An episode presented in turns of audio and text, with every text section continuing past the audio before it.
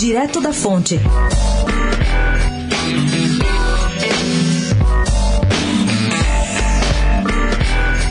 O deputado federal Major Vitor Hugo, líder do governo Bolsonaro na Câmara, acredita que o Aliança pelo Brasil tem hoje em torno de 130 mil adesões e que o trabalho é transformar os apoios de boca em assinaturas reconhecidas no Tribunal Superior Eleitoral. São necessárias 492 mil assinaturas. Para dar agilidade ao processo, foi criado um grupo no WhatsApp com lideranças bolsonaristas em vários estados e mais os advogados Karina Cufa e Ademar Gonzaga. Segundo o deputado Major Vitor Lugo, não há tempo para reuniões. Então, a gente vai se resolvendo tirando as dúvidas nos grupos, contou ele à coluna.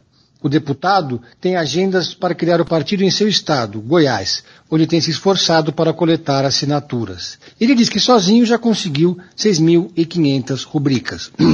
O desafio do partido de Jair Bolsonaro é conseguir as assinaturas até o dia 5 de abril de 2020, porque se não conseguir até lá, não vai poder disputar as eleições municipais. Há muita desconfiança no meio político se o presidente vai mesmo conseguir lutar contra o relógio e colocar o seu time em campo. Se não conseguir criar uma aliança até lá, vai ficar neutro nas eleições de 2020. Pelo menos é isso que promete Jair Bolsonaro.